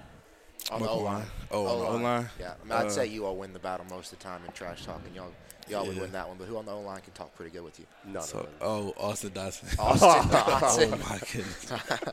I can only imagine so what you have Max, to say. Max has asked every guest this question, which I guess we're going to get a different perspective from you because you face these guys. Least favorite offensive lineman. Least favorite offensive lineman? I love all the offensive linemen though. Come on, I knew he was gonna Come on, say that. Josh, give us I knew he was something. gonna Give us say that. Uh, let me think. Give a good reason too. I can't That's do the- this. I can't. Just say Luke. Just yeah, I'm say about to say Luke. I'm gonna say Luke because I love him so much. what about uh, what about the best player you've ever played against so far? Played against. it Uh, can be any ooh. position. Any position. I'm gonna say Georgia in 2017 when they had. What was 20, yeah 2017 when they had Sony Michel and Yep, Nick Chubb yep. as running backs. Yep. Yeah. That was the deadly combo. They've obviously turned out to be all right. yeah, NFL, yeah. that was ridiculous. I ain't gonna lie, and that was my first, uh, like first freshman year, and yeah, they didn't disappoint. Them, Roquan Smith, and middle linebacker. Man, that was a good team. Yeah, and they still got beat. I still Yeah. can't believe. Well, because they, got beat in the. the tw- yeah, that was that year. Yeah. yeah. Wow. Was that Tua, the Tua? Tua moment, wasn't it? Tua, Tua yeah. moment. So, Josh, one of the more impressive skills you've got a lot. One of my favorite, your ping pong game. Oh yeah. I remember you coming in because as specialists tend to spend a lot of time on that table, and we get pretty heated at it. You came in one day and were like, "You want to play me?" And I was like, "All right." You know, most of the D linemen don't waste their time on the ping pong table. So I just started joking with you, and you just start smacking it back like you're Federer. um, do you still play quite a bit? So look, after y'all left, we just stopped going in the players' lounge. Like we still going there, but Uh-huh. half of the time is like the lights off and people watching TV. But we need to bring back the ping pong. Yeah. I thought it was some good camaraderie. Is that because the level of ping pong play's fallen off since we've left? Is that what I it is? think so. Or is there just no rackets left? Because I remember they used to go missing all the time, and Danny Clark, when he played, he used to just throw them at the wall all the time. you have to get drywall every week because if he lose a game and just chuck the pile across the room. You talk about playing ping pong with the specialists all the time. What was it like, you know, playing with Max and Miles' teammates? Because obviously, I assume you and Max like ran across each other on the field quite a bit on, on you know switching from fourth down to, to defense. Josh was on punt team too. Yeah, I was a Oh, you were on punt team as well. Uh, So yeah, what was it like? Uh, you know, have, having Max on your on your team. It was crazy because at the end of the day, you could block and do all that, and Duffy could put it behind his back, do a backflip, and like do a burpee, and then kick the ball 75 yards. So it's crazy to see. And then, uh, yeah, it was definitely different because you would never know when Duffy was going to do a fake. But it would kept you on your toes too, though. That's what I liked about it. So I think it surprised Coach Stoops sometimes. as well. He didn't see Yeah. it coming. He'd be like, I don't know what you just did, but it was good. Good job. I was about to say, how stressful was it blocking for an Australian style punter, knowing that like he could punt it in three seconds or ten? How stressful Yeah. was that? I mean, it really wasn't that stressful just because you saw him in practice, and no matter how close the defender was, somehow he got it off. And so it kind of relieved some pressure, but at the same time, it was like Duffy, so you wanted to make sure that, that Oh, shit. Oh, we've lost power. Oh. Oh, we're back. we back What up. we are back. I don't know. I hope that didn't mess that up. No, we're good. It's still going. Yeah, it's still going somehow. That'll be interesting for, the pod. For everyone, That's for everyone listening, we just lost power for about a brief second. Millisecond. I'm not sure if this crazy. podcast was just going so well that we blew the circuits. Well, but I think everything it's the- I at think KS it's Bar is gone. It's something every so the first week we had bad audio. Second week you all were on Zoom. Third week we had another chairs match downstairs. We had another one today, and now the the power has just shut off at KS Bar, turned back on. Wowee, wowee. Well, we're still going. Um, Josh, what are you what are your hopes for the rest of the season? Obviously, we've got off to a good start. We're three and zero. We we probably didn't play our best. I thought we looked lights out against Missouri. We looked really good. Hopefully, we can Nice get, get back to that. Um, how what do you what are, you, what are your expectations for the rest of the season? Uh, just to uh, step it up on the defensive side of the ball and control that we, what we can on our side, and then for the offense to step it up even more on their side of the ball as well, and just to keep getting better each and every week. And of course, uh, we want to win each and every game, so that's what we're going to be pushing. Um, talk talk to the listeners about. I think this is kind of a well to me it's a weird concept. Most of the football guys live with football guys. You don't. Tell Yeah. us who you live with, how you guys met, and uh, and yeah, just talk us through that because that's a little bit of a different situation. Yeah, so I live with Jacob Cook. He's a golfer, and I met him through FCA, and like he's a chill dude. Like we're both laid back. Like the house is cool. It's not too dirty. It's Air clean. conditions on all the time. Yeah, AC's on. I, I would imagine living with Jacob Cook would be much different than living with someone like like Max or like someone on the O line or something like that. Oh, what's wrong with living with me? I've, I've been to your house a time or two. Do you ever come home on like a Saturday? Maybe you play a noon game. You come home Saturday night and you're wanting to watch. I don't know, maybe Auburn Penn State whiteout, and he's got like a golf match on. Nah, let's see, look. But with him, he will watch the Penn State Auburn game. Okay. But on Sundays, he'll watch Final the golf golf. channel. Yeah, yeah. I don't understand how he watches the golf channel all the time. though. Seems to be the same thing over and over again. And Yeah. it's just them hitting the ball into a hole. Could you ever get into golf? Oh yeah, I actually uh, uh, he's taught me. I went to what's it called? Top golf. Top golf. Not Top No, Golf. driving It's range. the this, the driving range. Yes, Driving. the driving range went on a couple times, and uh, you know the swing is not there all the way yet, but it's it's going to get some tweaks. So I've heard that there's some guys on the Kentucky football team who love to golf. I think Will likes to golf. I know Stoops loves to golf. Golfs with John Daly. Loves it. Have you ever thought about just getting your own scramble team and telling Stoops get your guys, but in your back pocket you've got a collegiate golfer Jacob Cook and you just smoke them? Yeah, for real. That's what we should do. But is do would I have to hit if I did that? You would, but like Yeah, it would still like it. It wouldn't they would just play Jacob's ball. So it'd basically be like bet. Jacob versus Yeah, Stoops and his guys. I might do that. You I think. Stoops would be the type that like. If he couldn't find his ball, he may have an extra one in the pocket. Yeah. He'd, be that kind of guy. he? 100% Yeah, He would. He'd cheat. 100% He'd cheats. cheat hard. Especially if we got some money on it. I wouldn't want to play him for money because he could probably throw a little bit more down than I could. I know for real. Um, Talk to us um, a little bit about um, the motivation. We've asked everyone, we kind of got into it a little bit, but I like to just ask everyone talk to us about the motivation behind why you play football and uh, what kind of keeps you going as a person day in, day out. Yeah, um, I'm motivated by something like far more than just uh, materialistic things. Of course, everything comes through my faith, and that's how I see the game of football. I see it as a gift that God blessed me with. I see it as a platform of being at the University of Kentucky playing football in SEC and being the captain. I see that as a platform to spread spread His word and to hopefully grow His kingdom, and that's my ultimate goal in life. And yeah, that that's what gives me peace. So most, uh, actually, every well, Chris and Will, when asked what their motivation was, they would mm-hmm. say that they're family, and then Yeah. they would then leverage that into talking about how their uncle would lay them out in, in the front yard. And your brother obviously played at Kentucky. Mhm. Did he or any of your uncles ever just like roughhouse you as a kid that made you? I remember my uh, brother in C Pleasant, Maryland. My I was little, like probably four or five. We were playing throwback in the yard, and he knocked the wind out of me for the first time. And I tell you, he used to beam the ball at me though. like he would throw it at me. I'll be ten yards away, and he'll throw it at me as hard as he could. And but it told me how to catch though.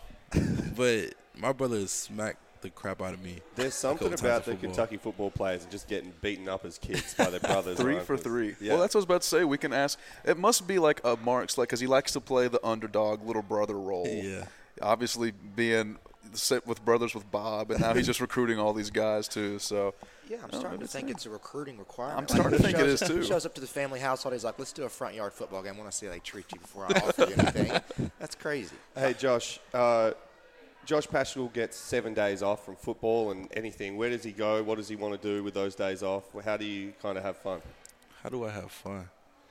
Well, I mean, it depends. Like this is just right now, or where is you, it like where do you, I have where some you going? money? I'm giving you a week to just do, go do whatever you want to do. Unlimited amount of resources. Unlimited. I'm going to. I'm going on vacation. I'm going to Bora Bora. I always Bora. saw pictures of it. I want to go somewhere with some clear water. Yep. Like the little huts in the water. Mhm. And yeah, And I want some great food. I might go everywhere. I might go to Jamaica, get some Jamaican food. Go to Italy, get some pasta. Are you a foodie? favorite? Yeah, I'm a foodie. Ooh, favorite food in Lexington. Favorite food, in let's let's think. And For- I'm buying. So uh, for all right, yeah. so for breakfast, I'm gonna go either Josie's or I'm gonna go Wild Eggs. good choice. Love Bowls. Josie's. Yep. You've had the cinnamon roll at Josie's or at uh, Wild Egg? Yep, and Like the- and the skillet? skillet. Yeah, Woo! that's oh, it's good. Yep. All right, and then for lunch, I'm gonna have to go Cavassier Smoke Bar and Grill. for lunch. I'm gonna probably say, see, this is a hard one. Probably RK9 Thai Kitchen wow. Where's I that haven't at? been there yet. off of Richmond Road. Okay, I'll have to Mhm. check I like that Thai out. food too. So, Yep. Okay. and then for dinner, my favorite place in Lexington. I'm a pasta guy, so I'll probably say Bella Notte. Okay, that's good. Good I can choices afford those. across I the can board. Those. That's Yeah. good. But I, I could try anything though. Like I've had Indian food. I love Yep. Indian We food. like Indian. Thai food, Yep. of course, American food, Yep. soul food, of course, and then yeah, whatever they throw at me, I eat. That's It's cool. a throwaway question, but you obviously peel your bananas, right? Of course. Thank you. Appreciate Oh my that. goodness. Appreciate that. That's what I asked Chris. Like, do you guys eventually have to look yourself in the mirror and be like, uh, look, if this thing keeps going and Will starts putting up like Heisman numbers, are we just gonna have to start doing this too? It's just. No. not happening. Never. that is disgusting. I told him that too. I said I'm tired of seeing it. My mom texted me and said, "I saw one of your teammates ate a banana whole." I was like, "That is not something I was expecting to see when I unlocked that phone." She's like, "Why are you associated with this crazy person? Get him off the team." You're like, "Mom, that's a starting quarterback." So you and Max were both seniors last year. You decided to come back. Max didn't. Did mm-hmm. you ever like talk to him throughout the season and be like, or throughout the off season and get on to him for not No, coming they were happy to get rid of me. Nah, I was like, I mean, I knew uh, Duffy was like a selfish dude. I knew he I knew he said he was done with Kentucky football. He hated all of us, and I was like, "Dang, Duffy, that's for real." yeah, unfortunately, that is true. he said, "You said you think they didn't want you back." I think Yeah, I- Stoops had like a funeral moment the day you said you weren't coming back. Probably cried in his office. For day. real. oh man. Uh, hey, you got some merch that you want to plug, or a website, or anything like that? Oh yeah, so I have a website. It's joshpaschal.com, and I have merchandise there. I have hats, I have shirts, I have crop tops for the ladies. There you And- go. interesting. Mhm. There you go. And then uh, I have everywhere. I have a connection on that website where you can put in any NIL opportunities that you want, and just a request that you can do. You're on the SEC Leadership Council for football. Mhm. Is is that like boring or is it kind of good? It's kind of good. Okay. Because two years ago, was it two? Yeah, two years ago, we got to meet in person before COVID, of course, Yeah. and they take you to Texas de Brazil the first night, and then the next morning is your meeting, and so it's a representative from each school, so you just get to build a connection from um, a lot of the guys from the SEC, like a lot of the top guys, and then we got a talk from Antoine Walker too, and he talked about financials, uh, financial literacy with us, Yeah. and so that was cool. And then this past the past two years have been on uh, Zoom, of course, Yep. and those are it's still good though. We still have a group chat and communicate, and you're first to you're the first to know uh, a lot of the decisions that the SEC makes, which is nice. Do they ask you like? I mean, I'm sure you're not the one to decide, but they ask for some input from you on Mhm. things. Yeah, they ask for input for all of us. Like they literally listen to us. Uh, cool. Commissioner Sankey is on the meeting, all, the- uh, um, on the call at, the, at all times, and he's locked in. And they literally take what we say into consideration now. And it's things that they've changed in the SEC that have came straight out of that meeting. Give us an example. I can't. Or you can? Yeah, I can. So here's my question though. So Stoops knows you're on on the committee. Let's say there's a week where he and a referee just don't agree on a lot of things. Does but say there's a week every week. does he ever nudge you after game and be like, "Hey, like, you, hey will you talk to uh, Olsink about this?" Or? Nah, because it's not really that type of stuff. It's more of, um, kind of like political things. So it'll be more of coach. If somehow Coach Stoops kept us for thirty hours a day, or not a day, that doesn't make sense. In two days, Yeah, right? that would be a long. Yeah. That would be a long day. Long day. Thirty hours in two days or something like that. Then uh, Ye- people would talk about that on the call, and they'll get nipped in the bud and stuff like that. But No I think that- targeting rule changes. Um, they talked about the targeting rule, but the targeting rule is really, yeah. I mean, they did make the change where you can stay on the sideline now. Oh, I did. I didn't, Yeah. know I didn't know that. Yeah, so You, Yeah. you don't get kicked out anymore. Well, you get you get kicked Yeah. out of playing, but you at least can stand there. Yeah, you just had to take the walk of shame. Oh, Yeah, if you, you never had the walk of shame, or did you? Mm-mm, never had to walk of shame. I don't do the walk of shame either. Yeah, So you talk. It's Jesus, we can't get anywhere with this podcast. so you you you, you talked Someone had about to walk of shame out of my apartment this morning.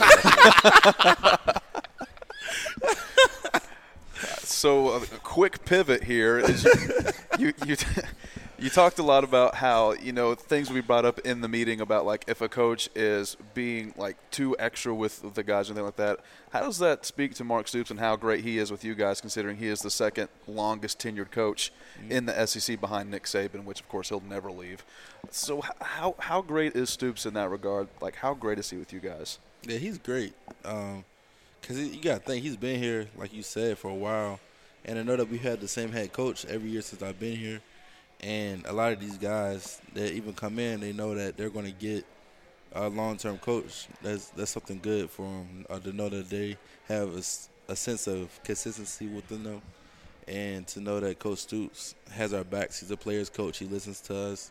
Uh, he cares about us. He cares about us outside of football, and that's something that uh, we love about Coach Stoops.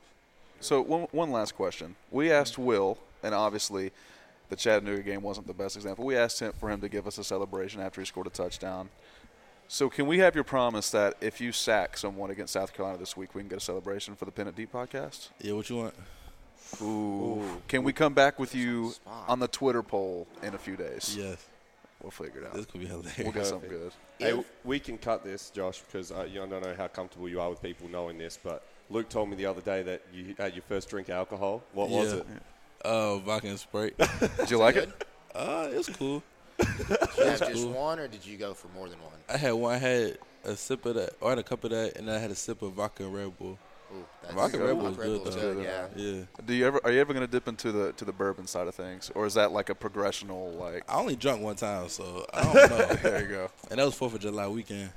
Like, But I think I did try bourbon, or was it? It was some type of. Gee, it was a big day then.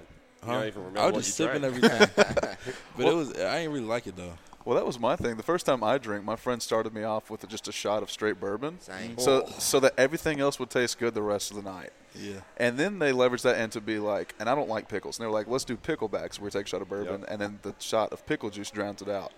So that back to back, the worst experience of my life. The fact I still drink is an anomaly. I mean, it's that was terrible. The first time I drank, my friend said, "Here, just try this little sip of beer," and it was hot Kentucky Gentleman, which I don't know if you're a bourbon aficionado, Oh but that's my one of God. the. That's I'm- terrible. I, well, I'm surprised they spent you know that nice of a bottle on me, but um, I, I don't think I puked, but it was really close. It was one of the worst things I've ever tasted. that. What is that? and leave that in there too. please. leave all of that. What is that? Kentucky Gentleman. It's like a six dollar yeah. bottle of bourbon. And It's they use it so to start bad. a car up if you had to. It's like Terrible. that. It's terrible. It's like stay away from Kentucky Gentleman and Evan Williams. Those are the two Oh. that's just like absolutely terrible. All right, Josh. So our favourite man of all Kentucky football is obviously the head coach, Mark Stoops. And our favourite thing is just the mannerisms and the sayings that he has. Obviously, the mannerisms of shaking his coffee, um, and uh, the kind of little strut that he has coming out to the game and walking up and down the sideline, where he kind of has the arms on the hips and the, the guts kind of wobbling a little bit. Yeah. And then he's got the sayings of like, "Reap what you sow. Can't beat anyone to stop beating yourself." True or not true, all that. You got a favourite saying or little mannerism that he gives us? Yeah, I'll probably say the true or not true, or then when he says uh, at the end of something, he's like, uh, like "Tr- true or not true, like, all right, and how many times is it true? Yeah. Every single time, right? Yeah. That's like- the best expression we've got so Oh, far on the was podcast of that, though. The And then he's accent was like- pretty on point. Wow. And even at the end where he says something where uh, maybe we're doing like a example of somebody else from another school, and then he was like, if you do that, you're, you're done. You're, you're done. You're done. You're done. Yeah, he may that's a throw good some one. other words in the middle of that. you're done. Yeah. yeah, yeah, yeah. All right, Josh, it was great having you on here. Um, I, I know whenever I, I talk to you, it's always a great enlightening moment. So the fact that our listeners get to listen to you this week and we got to have you in here is absolutely great having you. Yeah, thank you for having me. Awesome, dude. Good luck for the rest it, of the Good luck against South Yes, Carolina sir. for sure. Let's get it. So that was it for the Josh Paschal interview, uh, and we talked about it kind of beforehand. But I just I, I, every time I talk to Josh, he is the nicest person, um, and I've been friends with him now for about two or three years, and, just every time it's like he makes me feel not intentionally, he makes me feel so much less of myself because like, dude, you cannot be any more nicer than you are right now. The perfect human. Um, Literally. like you said, you just feel like such a bad person after you're in his presence because he never puts a foot wrong. And he's one of those guys that, like, still has that balance of, you know, he's not Mr. Perfect that never makes a, doesn't make a mistake and doesn't can't joke around. Like, he'll still joke around just as much as anyone else, but he does it in the nicest way possible, which he's actually so nice that he gets annoying sometimes that you just want him to mess up or do something wrong. you want to trip him up a little bit. He's one of the few guys on the team, and I think, I mean, playing, you don't necessarily hate anyone on the team, but it's Where are you going with this? uh, you're going somewhere with it. So it's it's crazy to me that no one would say a bad word about him. Not only that, everyone would praise him. Yeah. Like most of the guys, you go, oh, I mean, I kind of know that person, but um, I, you know, I don't really see him that much. Everyone would be like, I love Josh. Yeah. I know a lot about him. He always talks to And, me. and for how young all the guys on the team are, obviously, besides myself when I was playing, everyone's between 18 to 23. Um, normally, like, there's some maturity issues, or, you know, like, there wouldn't be a lot of people on staff that would say, gee, that guy's a good guy, because we're, everyone's going through their maturation, which is great use of word right there. There you go. Um, Josh is the one where all the staff would even say, I'd like to be more like Josh. Yes. Um, which I think is ultimate praise. Could you see him uh, uh, maybe someday? Of course, obviously, we want him to have an NFL career and everything. and He, pro- he probably will. Um, I, I think he could be a coach someday. Easily. He could, he could be a coach. He'd be great in uh, Courtney Love's position. For those of you who don't know what Courtney Love does, um, obviously former player, uh, he kind of handles all the the off the field stuff with the players, making sure they're uh, attending classes, just general stuff like that. I think he'd be a great because Courtney's such a great role model. He'd be a great one to be a great role model for all the guys on the team. Yeah, and, and I don't want to get too much into this because, but I'd feel remiss if I didn't. But um, and just an example of how how well I know Josh. So, uh, or not how well I know him, but how great he he was when he came back against Middle Tennessee State. Um, I'd never spoken a word to Josh before in my life, um, but I know he was battling cancer, or whatever. And at the same time, I had a friend who was battling cancer, and I knew that Josh was kind of making his rounds to the Children's Hospital, and, and so not even thinking about it when we at the press conference after Middle Tennessee State, I asked him, I was like, "Hey, did you ever like make a connection with any of the kids or anything like that. And I remember he looked at me dead in the face and he was like, and he just name dropped my friend. Had no idea I knew him.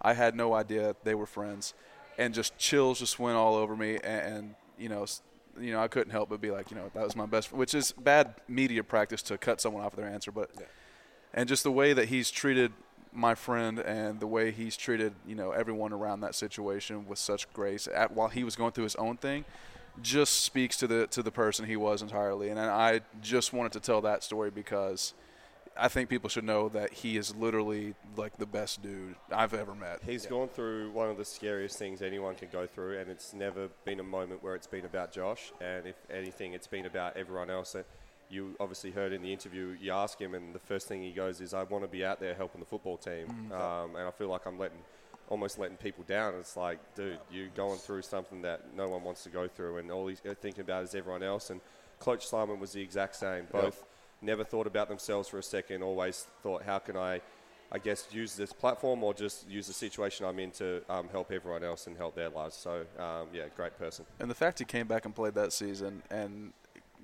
played what, And three seasons and after he's that, an absolute dog. Yeah, he's a monster, absolute dog.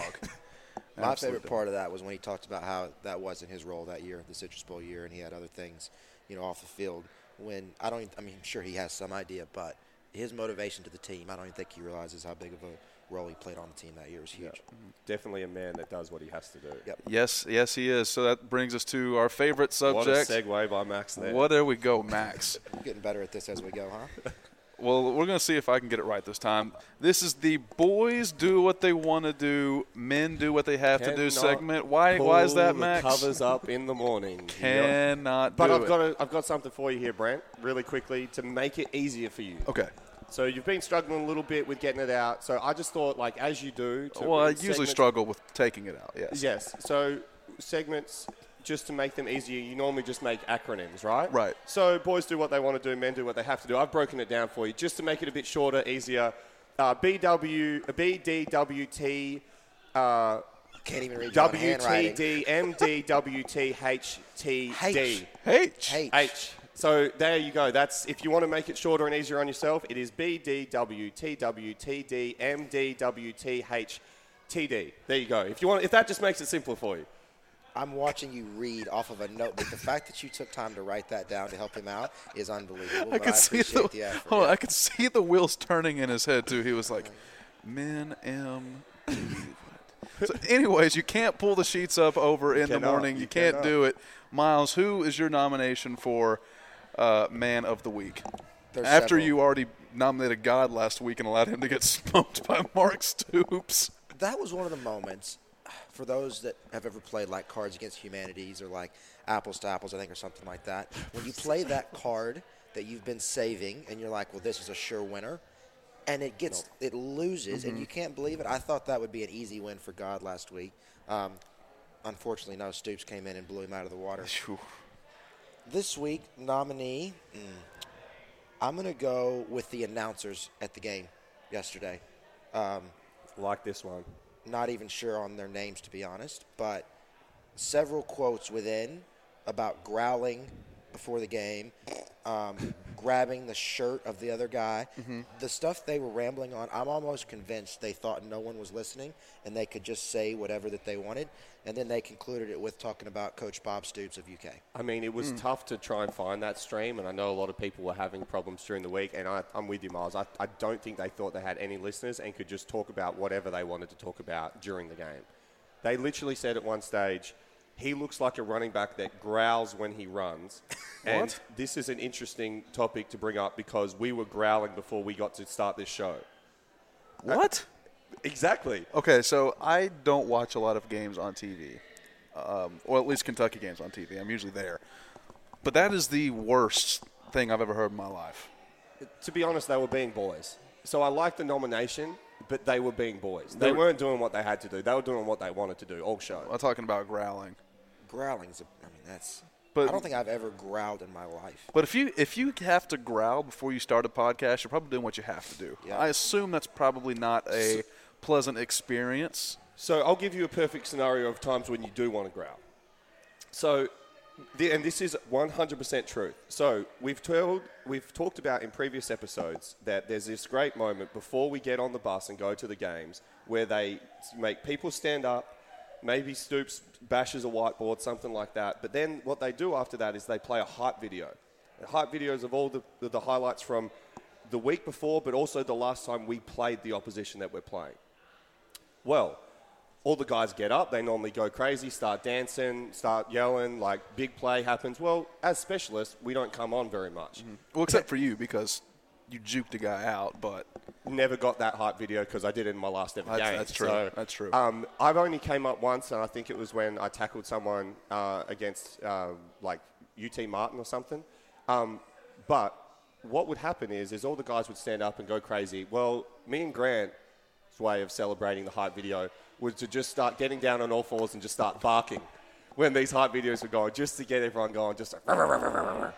And uh, that Are you is one time. Are you serious? 100% You actually serious. did that. 100, I used to pretend to have to hold Grant back while he was barking at the screen.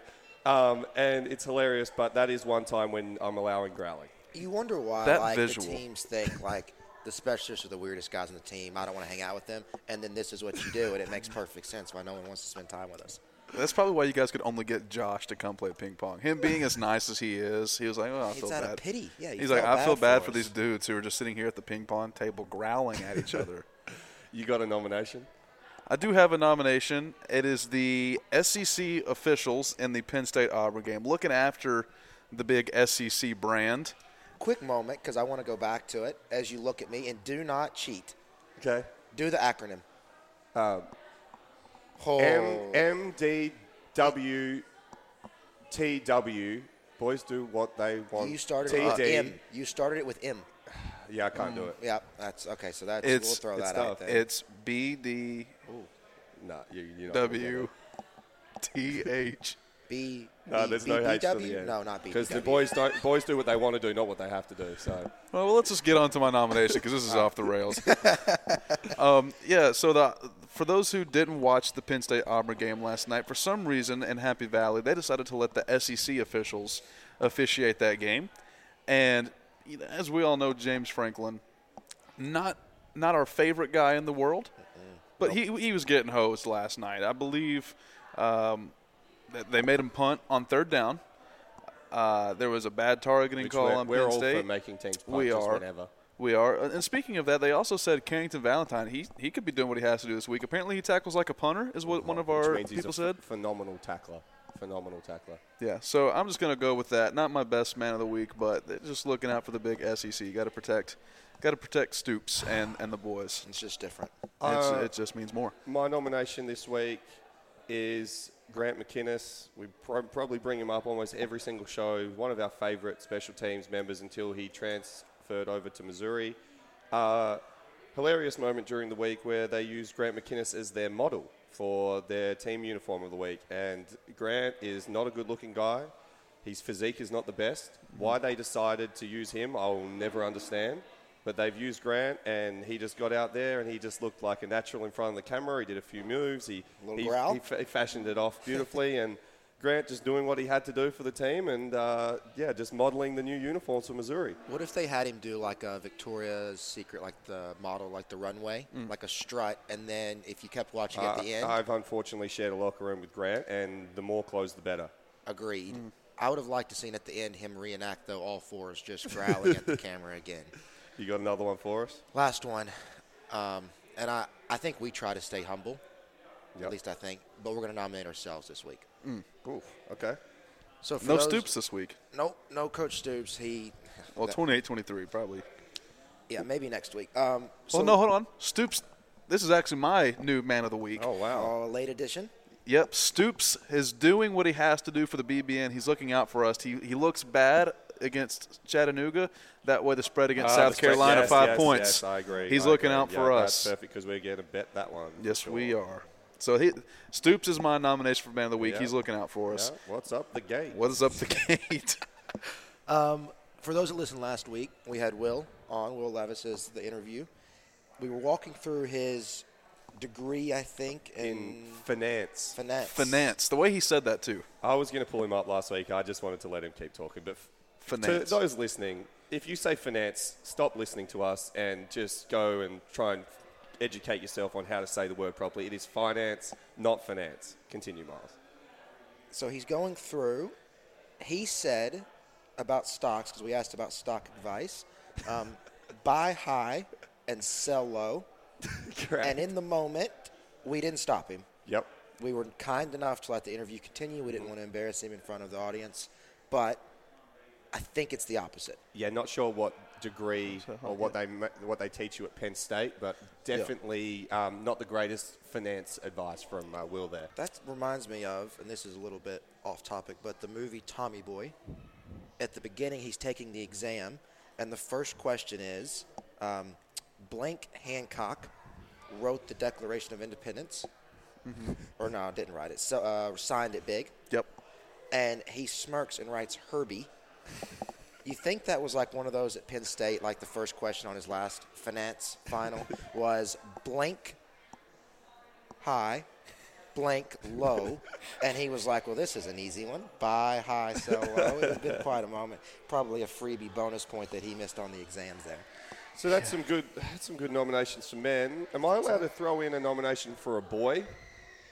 Are we going to allow that? I think we can. Doing what they want to do. Well, let's just make it the honorary. He did did what he wanted to do of the week. Well, this boy nomination is actually a girl. Oh. So it's going to confuse a few people, but this is a girl. So last night, head out. Um, and it's not, with the head that I was given by God Himself, it's not very often that I get graced with the opportunity to speak to someone of the opposite sex. Hmm. And someone bothered to want to talk to me last night. And uh, at the same time, thinking I was the luckiest man alive, an individual came over and decided to interrupt that conversation by telling us how much she liked the podcast, how she listens to the podcast, and asked me probably 10 to 15 long winded questions about the podcast, interrupting the conversation, making the girl walk off, and potentially ruining my future wife. So we love people listening. We're never going to deter people. But if you want to have a conversation about the podcast, let's do it at a time when I'm not meet- meeting my future wife. It's a nice love triangle last It is. night. I guess the girl you were talking to originally didn't want the love triangle. She just wanted to have you all to herself. But So the feedback's great, and we're loving it. But my thing is, wouldn't interesting she- time to bring it up? Wouldn't she be doing what she had to do if that was the only time she she met you and she was like, "Oh, I really want to praise the podcast." Yeah, but I think she's I doing would- what she I- has she- to. It stopped me biased. from it stopped You're me from doing what I wanted to do. I think you just hate our fans, and yet you still get all the love. see, I, I do not- appreciate I this girl. Whoever this is that listens and interrupted Yeah. Max, I appreciate Please you. interrupt our conversation because like we need the star power. Yep. Like Max has the accent working for him. Like if anyone sees us out at the bar, and like is trying to help us, be be a nice wingman and be like, "Oh hey, I listen to you." You know what I mean? Like that would be be a nice little thing for me and Mike uh, Miles. There's there's one person that's not listening, Miles, and we want to talk about him. Yeah, we do. So, for those of you that have listened throughout the time, I've brought up the time when my mum gave us the advice to keep it to 15 minutes long. No one wanted to listen to us, but she listens all the way from Australia. My dad, my brother, my sisters listen. good you Everyone, can- yeah. everyone tunes Everyone in. listens. You know, your family, I'm sure, Brent listens. You know, they Yeah. just jump on and listen, and they're just mm-hmm. genuinely interested. We get about between 15 to 20 calls from your dad each week, Miles, Dan, um, saying, Dan. I've just listened to it again for the 48th time. this is my critique of it this time around. Like. Um, And again, all recommendations will be ignored, as Max said. correct. But there is one that's not listening, Miles. when we started this, I didn't know how many listeners we would get, but I at least thought for a start we would have the three of our families tune in just to kind of Yeah. help us out a little bit. Probably get us to 20 listeners or something Yep. like that. Yep, and most of them, like you're saying, most family members, even your mom, even though she had some harsh critiques, she listens. My little sister, Raven, she goes to Alabama, um, doesn't really care about college football all that much, other than Bama winning. Um, she listens every single week, start to finish. Lance, my youngest brother, who I halfway live with at the moment on his couch, which is my bed right now. Also, want to say who lives literally not even half a mile Yeah. from where we even- record this could- podcast. He could come to it live if he wanted to. Yeah. Yep. Um, great kid, a great boy. Yep. Doesn't listen to a single episode. Wow. Said, not my type of thing, uh, not interested, would rather listen to a multitude of other things, but this podcast, nah, not my thing. Which the I mean, I didn't ask him this, but you'd think to know that it's not your thing, you'd have to listen. Right. Yeah. But true. he just he just knows. Well, that's my thing. I always give Lance the benefit of the doubt because I've walked in there a time or two, and there have been some words said, and I'm like, oh, you know, Lance is a he seems like a well-rounded kid. Nope. And then I heard him just absolutely Slander. rip, slam this podcast to the ground. Say he didn't like the immaturity. He didn't like he didn't like you know Miles being on here spewing his nonsense. Yeah. And he just trashed it. He cooks So- a good pot of gumbo. That's the only The- thing yeah. that saves him. We we could do an hour long show about what Lance gets up to week by week, but this is Lance's shout out. And what we've decided as well for the listeners is we want Lance to tune in. If Lance Lance, if you're listening to this segment and you just need to tell us, hey, I listened and you guys have got to do what you said you do, we are going to print out t shirts with Lance's face on them mm-hmm. and we will wear them around the, the tailgate when he decides to listen. So if you're a friend of Lance Butler, do not tell him about this part, but we swear by all of the podcasts that if he listens to this part and he brings up and says, hey guys, I actually listened this week and we're going to do this weekly, mm-hmm. we're just going to bring up Lance for about 30 seconds, we will print t shirts out with Lance Butler's face and we will wear them around the tailgate. Dan Butler, Reese Butler, mm-hmm. Raven Butler, Laurie Butler, please do not text your son and tell him this, but that is the challenge for Lance. And don't find him on social media to tell him to listen to you. No, that not. would be bad. That'd be cheating. We will update you if Lance tells us that he's listening. Well, how about that though? Because I mean, we, we do anticipate rolling out some Pin It Deep merch uh, relatively soon for for our, our listeners. But how about this? Like, we want Lance to listen so bad, we're willing to make our first merch his face. Yep. So that's how much we want Lance to listen. it would be a good one. We uh, before we finish up and wrap up for the week, um, JB Goal on Twitter, uh, and you know we love our tailgates. Um, mainly, what's up the gate? What's up the gate? Um, we love our tailgates. We're going to get around to them Florida week. Uh, JB Goal dropped a like picture with a big X on it of exactly where his tailgate is. That's the kind of stuff we need. If you want us at your tailgate for Florida, we'll come. We'll have a beer. We'll eat some wings. We'll. I'll have to Buffalo chicken unfortunately eat the buffalo chicken dip. Um, and we're gonna bring. We're gonna be probably videoing that one. So if you want us to come round, make sure that you drop a pin of exactly where you are. yeah. What time should we start the Florida tailgate? By the way. 6 a.m. Yeah. I think it'd be Gives me Friday night. breakfast. be pretty good to have some uh, some buffalo chicken dip at 6 a.m.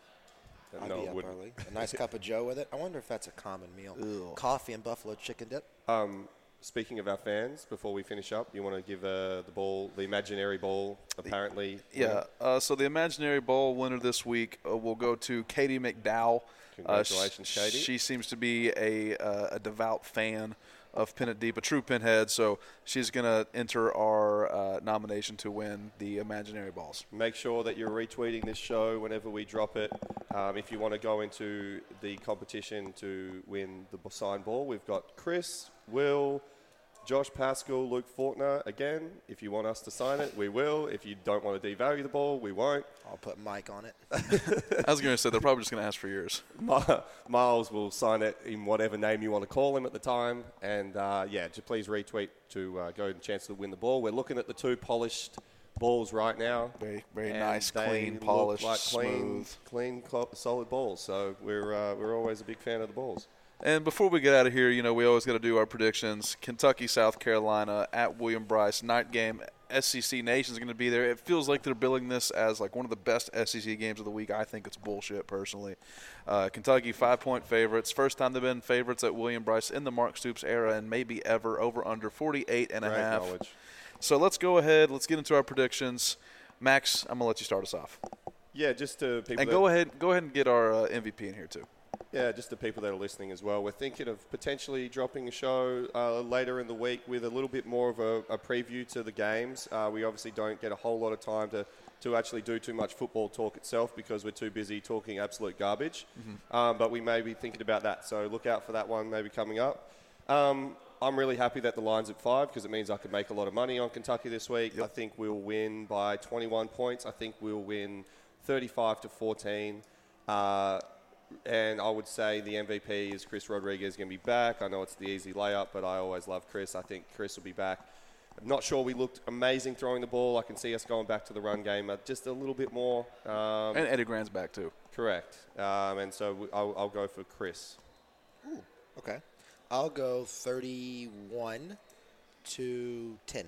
Not 38-7 this time. No, not this week. Oh, wow. No, not 38-7 because I think they're going to get to 10. I don't think we can get to 38, 31, 10. Yep. Right, but 21. Then you have 21 as well. 21 point Yep. win. I think 21 point win. Be a nice. Um, I mean, I know South Carolina is obviously not world beaters right now, but any SEC win, especially on the road where you can win comfortably like that, would be good. MVP. I'm going to go. I think they're going to spread it around on offense. So I don't think there's going to be one person in particular that gets the stats. I'm going to go Josh Paschal with um, two sacks and a forced fumble. I do want to say this though before I give my MVP and, and game predictions. Uh, before this week, every guest we had on our podcast, Luke Fortner and Chris Rodriguez, Yep. won SEC Player of the Week. Yep. And Will Let us down. let us down. Will let us down. yep. Um, so for my score prediction, it's it's tough because you know Kentucky, South Carolina. Kentucky's going to own South Carolina recently. They're really bad, but I think that atmosphere is going to be crazy. I think they're really excited for Beamer to be there. Kentucky threw in the clunker, but I still think Kentucky wins convincingly. I think I don't- want to take Chris Rodriguez because you just took him, but I think he has a big game. And I'm going to go with ah, well, I took Wan'Dale in week one. I don't want to do that again. You going You co know?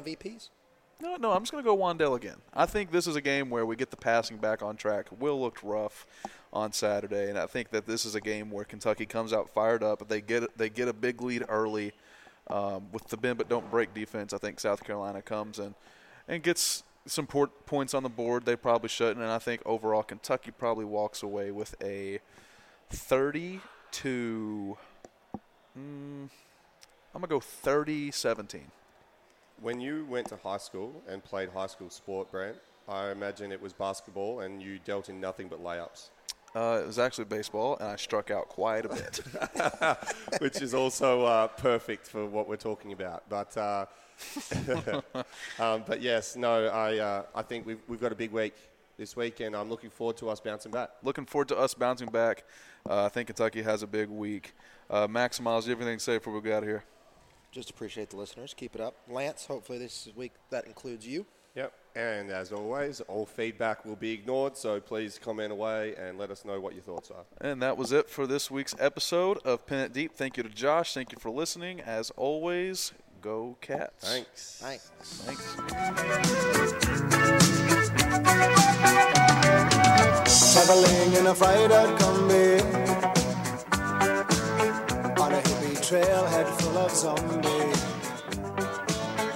I met a strange lady, she made me nervous She took me in and gave me breakfast And she said, do you come from a land down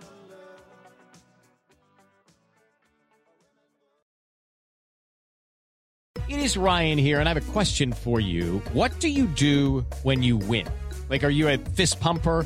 A woohooer, a hand clapper, a high fiver. I kind of like the high five, but if you want to hone in on those winning moves, check out Chumba Casino. At ChumbaCasino.com, choose from hundreds of social casino style games for your chance to redeem serious cash prizes. There are new game releases weekly, plus free daily bonuses. So don't wait. Start having the most fun ever at ChumbaCasino.com. No purchase necessary. Group. Void were prohibited by law. See terms and conditions. 18 plus.